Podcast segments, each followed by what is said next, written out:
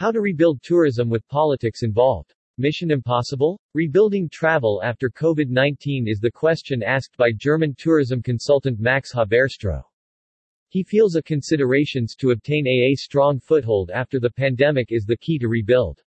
Socio-cultural, environmental and economic impact on source and target markets and both their societies and potential hosts and visitors. Travel and tourism appraisal, the degree of its importance for our place, and how strong tourism is intertwined with related sectors and industries.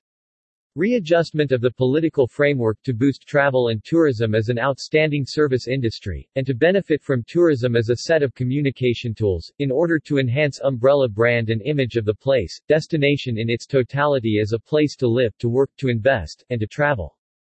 Travel and tourism is the industry that is dedicated to making dreams come true, that spearheads people's yearnings on the way to free traveling, enjoying leisure and pleasure, sports and adventure, arts and culture, new insights and viewpoints.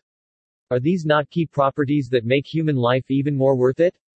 Does travel and tourism, therefore, not earn a first-rank voice on local, regional, national, and global stages that defend human rights and exhort human duties?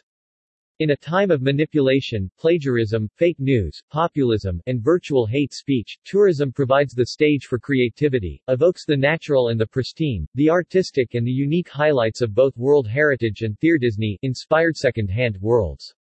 There is no need to demonize the artificial at all, however, without neglecting the artificial, tourism aims at the authentic, and we are aware, authenticity, i.e., the feeling of not being cheated, can also be realized in the truthful world of the artifice that is inspired by heart, and art, and therefore dedicated to the classic ideal of true, the beautiful and the good. Although fragmented into a few thousand big fish and millions of small and medium-sized SME, private firms and public institutions, travel and tourism boasts itself of being the largest industry in the world animated by ideals and committed to serve and to provide enthusing travel experiences. Moreover, tourism even regards itself as the number one peace industry. Is this known to anyone outside the sector? Does travel and tourism come up to this noble pretension? The vision of traveling the world once incited Thomas Cook to organize the first package tour. Centuries later, the vision of traveling freely across borders turned out to be the vector that sparked off East Germany's Monday demonstrations. Jointly with freedom-loving world leaders, People's Mission Impossible finally lead to nothing less than the toppling of oppressive communist regimes and the spectacular fall of the wall. What a turnaround. One of a kind is hard to be repeated. In return, however, old patterns seem to emerge again. Indeed, we have changed from Cold War to Cold Peace, knowing well that this is little more than an armistice. Is it that what we wanted? After the fall of the wall, chances and opportunities lay out like season's promotions, ready to be taken. The Soviet Union had broken up, Russia was in turmoil, yet President Yeltsin, a usurper, showed himself strong enough to prevent a coup d'état.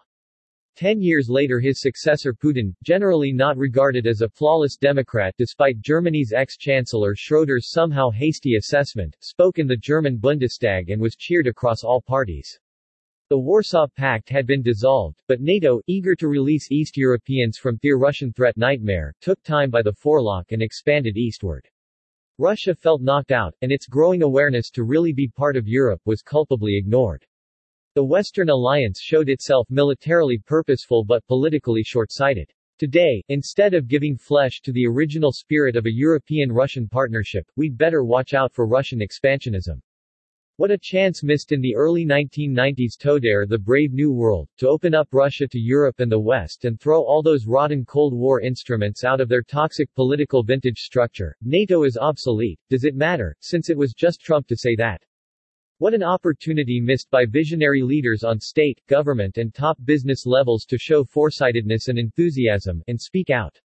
What a failed chance for travel and tourism, the world's foremost peace industry, to leave their stakeholders' professional ivory tower and make it a lighthouse of universal radiation, to launch stringent cooperation appeals, mediate transnational cross-sector summits of key decision-makers, organize socio-cultural events, help strengthen mutual trust and confidence and send strong messages of peace through tourism to peoples in upheaval.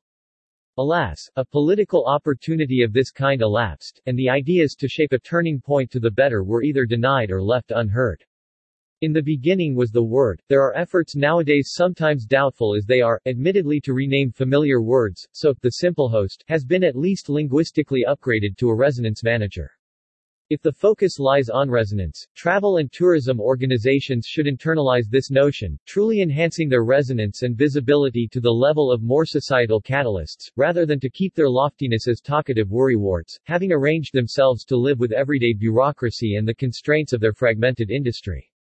This is more than just another evidence that some hospitality executive's mantra is contradictory to itself, to keep politics out of tourism.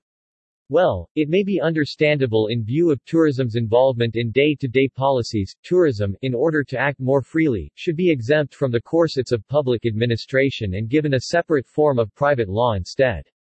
However, there is a severe contradiction if tourism is recommended to be an actor outside of politics at all. Actually, UNWTO, WTTC, and other leading organizations in travel and tourism are hardly perceived by the general public as torch relays of the true, the beautiful, and the good, who are dedicated to show up and act beyond the limits of tourism itself and its congenial periphery. They should better start to do so, in view of present developments during and in the aftermath of the COVID-19 pandemic, and in view of environmental disasters and social upheavals.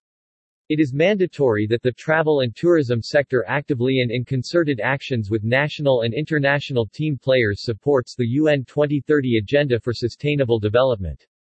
However, taken all combined goodwill and technical capacities together, we can hardly reach the 1.5 degree maximum temperature target set by 2040 already, as, for instance, political parties in Germany envisage, in order to combat the global greenhouse effect. Therefore, besides strengthening our efforts to contain climate change, we should provide our share to invest a lot of brainwork and money in elaborating a way on how to live with climate change. Finding solutions will be crucial to preserving freedom, social well-being, and peace. Is mission impossible? Never say never. Travel and tourism, as the presumed number one peace industry, cannot steal itself away from political commitment and responsibility it stands right in the middle of it all, and should try to spearhead the respective destination's overall appearance, its actions, and creative solutions, in partnership with like-minded institutions, organizations, and companies, like schools and universities, civil and charity organizations, the transport, mobility and renewable energy sectors, garbage removal, water and wastewater management, safety and security, civil construction. Travel and tourism should increase its political weight to provide social and environmental cross-sector campaigns with their highest impact and symbolic rating possible. The recent World Cleanup Day, highly welcomed in the West and as a subbotnik, actually Saturday Cleanup, familiar in Russia and Eastern Europe, would have been a perfect example to start with, as a purposeful prelude to the annual World Tourism Day September 27. Wishful thinking only?